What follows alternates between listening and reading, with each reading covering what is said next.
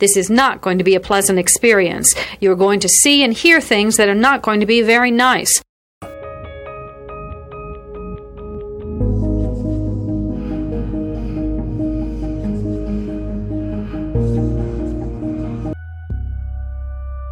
Experts divide serial killing into two general types organized and disorganized. An organized killer brings everything he needs to complete the murder. A disorganized killer improvises. Begin.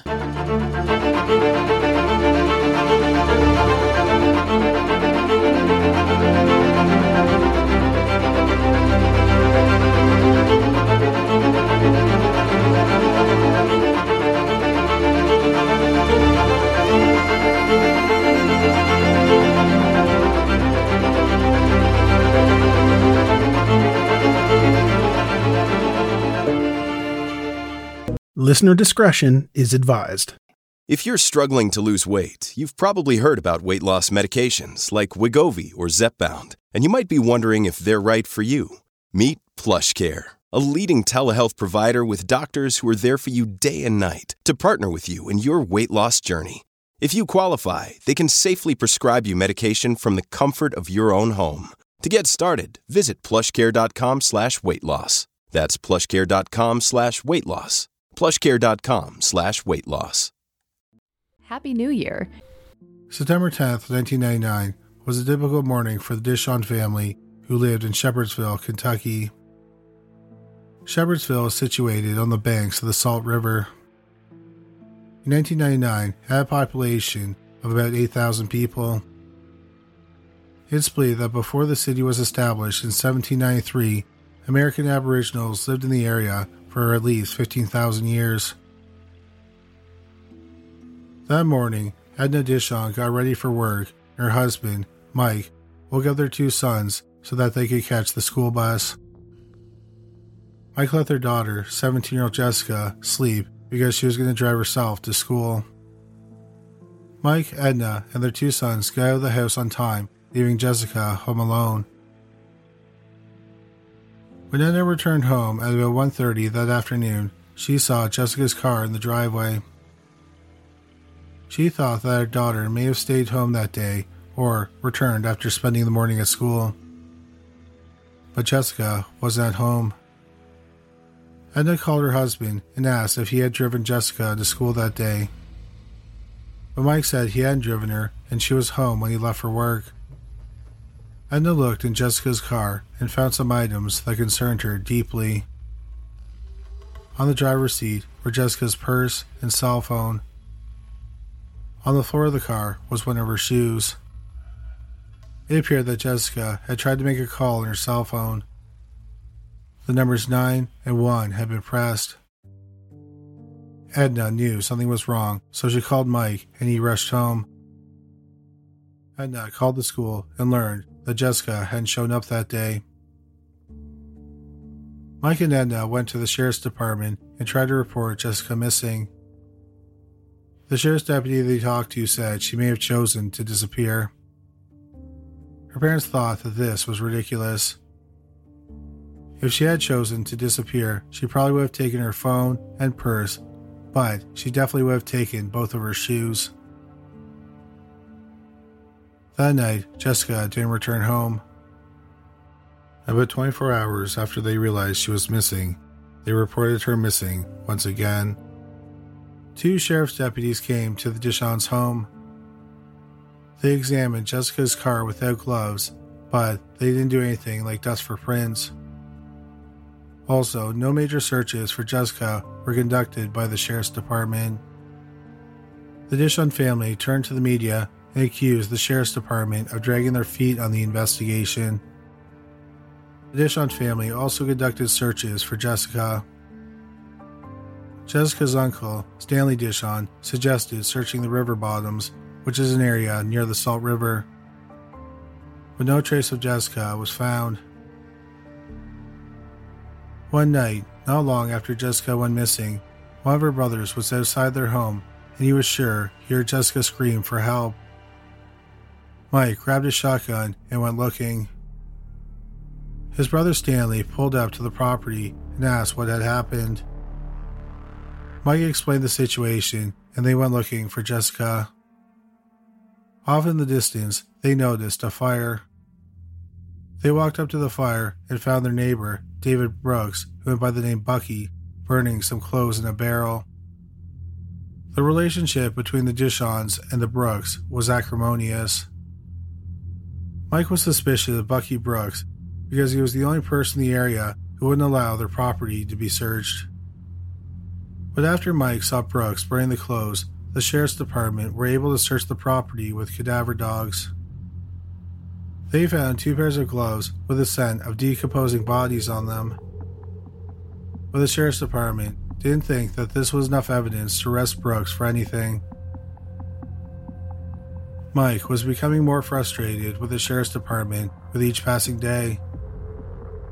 So he called the FBI and asked them for help. They sent several agents who dusted for prints and impounded Jessica's car. They used helicopters in their searches for her. They also searched Bucky Brooks's property. In his barn, they found a photograph of Jessica. Here is a quick word from our sponsor. We take this few seconds off to inform you, our valued loyal listener, about the best health and fitness podcast shows from the Nezpod studios. Join us as we give you the best of the best health and wellness updates you can rely on for the treatment of chronic health problems. Classic functional medicine back to basics health tips and special updates from the best doctors in the United States of America. Check out this health and wellness podcast shows. Explore Health Talk Weekly, Healthy Lifestyle Matters, Excellent Health Digest, Healthy and Free Daily, and last but not least, Weekly Health and Fitness Corner. Also, check out Nasty Boy CC, the truest story never told fiction podcast, for that real life on the go experience with the 27 year old Golden Boy, who made our guest invite number one list. He tells us about his story as it happens in real time and in real life. It's Nasty Boy CC, the truest story never told. Go get a load of that happiness because happiness is healthy as we know it. Join us every week as we continue to provide you the best of health and fitness wellness updates from around the globe. Enjoy the show.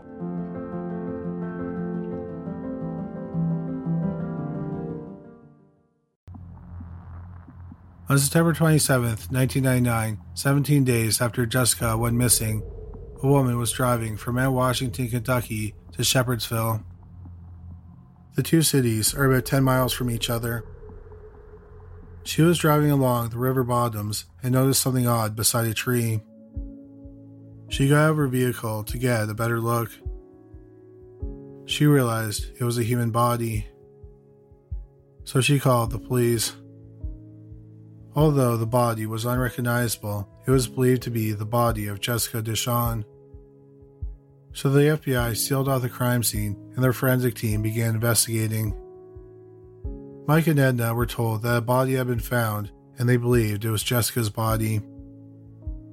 Edna went to the scene and identified the body as her 17 year old daughter because of the butterfly tattoo she had. One of Jessica's feet was missing, as were some of her fingers. She also had a broken jaw. The cause of death was strangulation. The medical examiner didn't believe that Jessica was killed right away. Instead, she was possibly kept alive for up to three days before she was killed. During that time, she was violently sexually assaulted and tortured. Of course, this made Edna and Mike even more frustrated with the local sheriff's department. After the body was found, the FBI interviewed Bucky Brooks. Brooks said he saw Jessica walking down the road on the morning she went missing. The FBI thought that this was odd because all the evidence pointed to Jessica being kidnapped from her car. Why would he lie about something like that?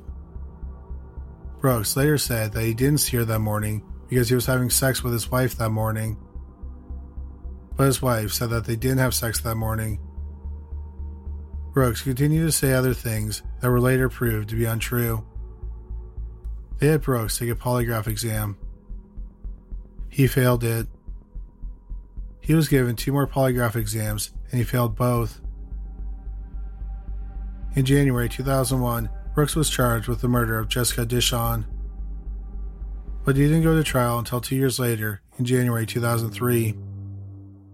During those two years, Brooks sat in prison. The prosecution's main evidence was Brooks' conflicting statements. The defense argued that the investigation was botched from the start. For example, the sheriff's department didn't store Jessica's remains properly. They were supposed to be kept in a freezer, but they were left out to rot. After two weeks of testimony, a detective with the sheriff's department testified. He said that Brooks had failed three polygraph exams. The results of polygraph exams are not allowed to be used as evidence in a criminal trial. As a result, the judge declared a mistrial. After the mistrial, six jury members met with a reporter for the Courier Journal.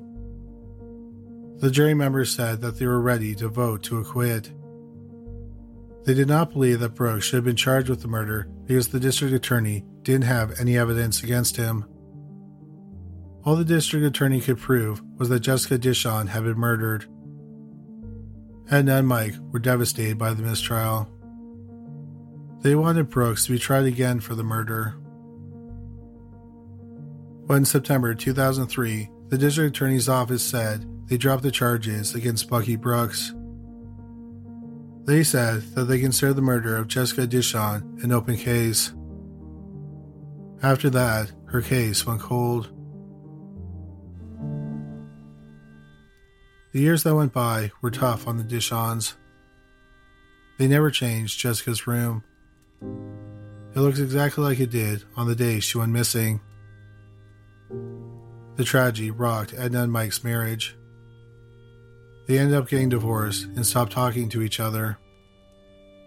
Ten years went by. In 1999, when Jessica was murdered, for the first time, cell phones could send text messages to phones on different networks, so people started using text more often. Ericsson Nokia made most cell phones. In 2002, text messages reached the tipping point and became a common way to communicate. In 2007, the first iPhone was launched. In 2012, smartphones were common and the iPhone was in its fifth generation. In June 2012, the Sheriff's Department hired a new cold case investigator, Lynn Hunt. The first case Hunt wanted to look at was Jessica Dishon's case. Unfortunately, since the case was so poorly handled, the Sheriff's Department didn't have much evidence. A lot of the physical evidence, like Jessica's purse, shoe, and cell phone, had been returned to her family. Detective Hunt got the evidence back from the family. Also, Bucky Brooks' defense lawyer had hired private investigators to investigate the case. The lawyers still had the files, so Hunt got them as well. In the lawyer's files, Hunt found something that explained why Brooks failed the polygraph exams. A mental evaluation was performed on Brooks, and it turned out he had an IQ of 61. Someone with that level of IQ is considered to have a mild mental disability. During the polygraph exams, he may not have understood the questions or how he answered them. The failed polygraph exams were the strongest evidence against Brooks. But since the results could be explained, Detective Hunt didn't think that Brooks was a likely suspect. The other evidence against Brooks was that he was seen burning clothes and the gloves found on his property with a scent of decomposing body on them. But it was never proved to be Jessica's clothes he was burning or the clothes that he was burning had any forensic evidence on them that connected him to Jessica's murder. Also, burning clothing isn't illegal. As for the gloves, if Brooks was burning clothes that had evidence on them, why wouldn't he have burned the gloves as well? Also, the gloves didn't have Jessica's scent on them. The scent may have even come from a decomposing animal. The bottom line was that there was not much strong, definitive evidence that Bucky Brooks killed Jessica. In the defense's files, there were notes on another possible suspect. It was a man who said he was Jessica's drug dealer. Hunt interviewed the drug dealer. He had an alibi for the time of the murder that was confirmed by an independent source, so he was ruled out as a suspect. Lynn Hunt worked on the case for over a year. Then a prison informant reached out to her and said he had information on Jessica's case. The informant had been convicted of crimes related to having sex with children. He told Hunt they had shared a cell with a man who confessed to killing Jessica. So Hunt met with the informant. The informant knew many details about the murder that had not been made public. He knew that Jessica had been kept alive for several days and that she had been mutilated. The informant said that the man had killed her because he was mad at her because she had started dating a young man. So, who exactly was this other inmate? It was Jessica's uncle, Stanley Dishon. Three years after Jessica was murdered, Stanley Dishon was convicted of sexually abusing a 10 year old girl and an 8 year old girl. One of the victims. Here is a quick word from our sponsor. We take this few seconds off to inform you, our valued loyal listener, about the best health and fitness podcast shows from the Nezpod studios. Join us as we give you the best of the best health and wellness updates you can rely on for the treatment of chronic health problems. Classic functional medicine back to basics health tips and special updates from the best doctors in the United States of America. Check out this health and wellness podcast shows. Explore Health Talk Weekly, Healthy Lifestyle Matters, Excellent Health Digest, Healthy and Free Daily, and last but not least, Weekly Health and Fitness Corner. Also, check out Nasty Boy CC, the truest story never told fiction podcast, for that real life on the go experience with the 27 year old Golden Boy, who made our guest invite number one list. He tells us about his story as it happens in real time and in real life. It's Nasty Boy CC, the truest story never told. Go get a load of that happiness because happiness is healthy as we know it.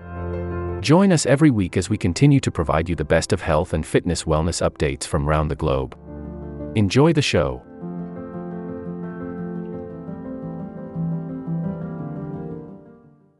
Was another one of his nieces. Stanley was the person who suggested searching the river bottoms but he told the informant he had intentionally kept his family away from the body. He said that he kept Jessica alive in a barn close to where her body was found. He said the kids used to party in the barn. The informant told Hunt that there was a way to verify what he was saying. Stanley told him he had buried some of Jessica's personal belongings under a fallen tree near the barn. Lynn Hunt and her team which included one of Jessica's brothers, dug in the area, but found nothing of interest. They decided to give up the search and they were driving away from the area. Jessica's brother was in the same car as Hunt, and he pointed out an abandoned barn where they used to party. They decided to look in the barn. They found a fitted bed cover sheet. The investigator thought it looked like the bed sheets on Jessica's bed so they went directly to Jessica's bedroom, which hadn't been changed in the 14 years since she went missing. Not only did it look like the sheet came from the same set on the bed, but the fitted cover sheet from Jessica's bed was missing. This was enough evidence for Hunt to prove that the informant was telling the truth. Hunt believes that Stanley had been sexually abusing Jessica for years. When he found out that she was dating a boy, he became angry with jealousy. Jessica may have also threatened to tell people what Stanley had done to her. Stanley knew that Jessica would be home alone in the morning. He grabbed her as she was trying to get into her car. She then ran into the house and went into the bedroom. Stanley followed her and attacked her in the bedroom. He knocked her out and broke her jaw.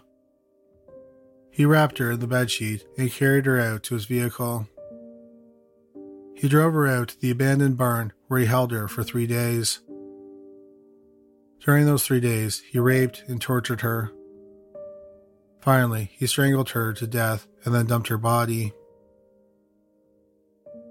In October 2013, 14 years after the murder, Stanley Dishon was charged with the murder of his niece. At the time, he was almost finished serving his sentence for abusing the two girls. When Mike Dishon found out that his brother was charged with the murder of his daughter, he wanted Stanley to get the death penalty. As Stanley's extended family learned about him being charged with the murder, three family members came forward and said that Stanley had sexually abused them when they were kids. Two other people also said that Stanley raped them when they were younger. So, in addition to being charged with Jessica's murder, he was also charged with sexually abusing five other children between 1973 and 2002. This complicated matters for the district attorney. If they went to trial, the victims would have to testify, and the district attorney thought it would be too traumatic to relive what they went through. So they made a plea deal with Stanley. Stanley took an Alford plea to manslaughter and the other charges of rape. An Alford plea allows someone to plead guilty without admitting guilt. It acknowledges that if the case went to trial, the district attorney would have enough evidence to convict them. Stanley was sentenced to a total of 20 years of prison. 63 year old Stanley is serving his sentence at the Kentucky State Penitentiary in Frankfort. He is eligible for parole in December 2028. He'll finish his sentence in August 2033 when he is 77. Stanley claims that he is innocent. Edna does not think it is fair that she has to work every day to pay taxes so Stanley can sit in prison. Mike says that he hates his brother and he will be waiting for him when he gets out of prison. There's one disturbing footnote to this story. In the defense's case files, there was a letter from another informant who said that Stanley had confessed to killing his niece. The sheriff's department and the district attorney received a copy of this letter years earlier in 2002 while Bucky Brooks was awaiting trial. The letter was essentially ignored. Had they talked to the informant, the case may have been solved a decade earlier and Bucky Brooks wouldn't have had to suffer through a trial. This will conclude the episode. Thanks for tuning in.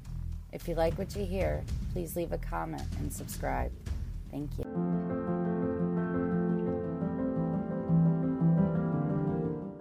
We have a great show today, but first, take a second to make sure you've subscribed to our show wherever you're listening to podcasts.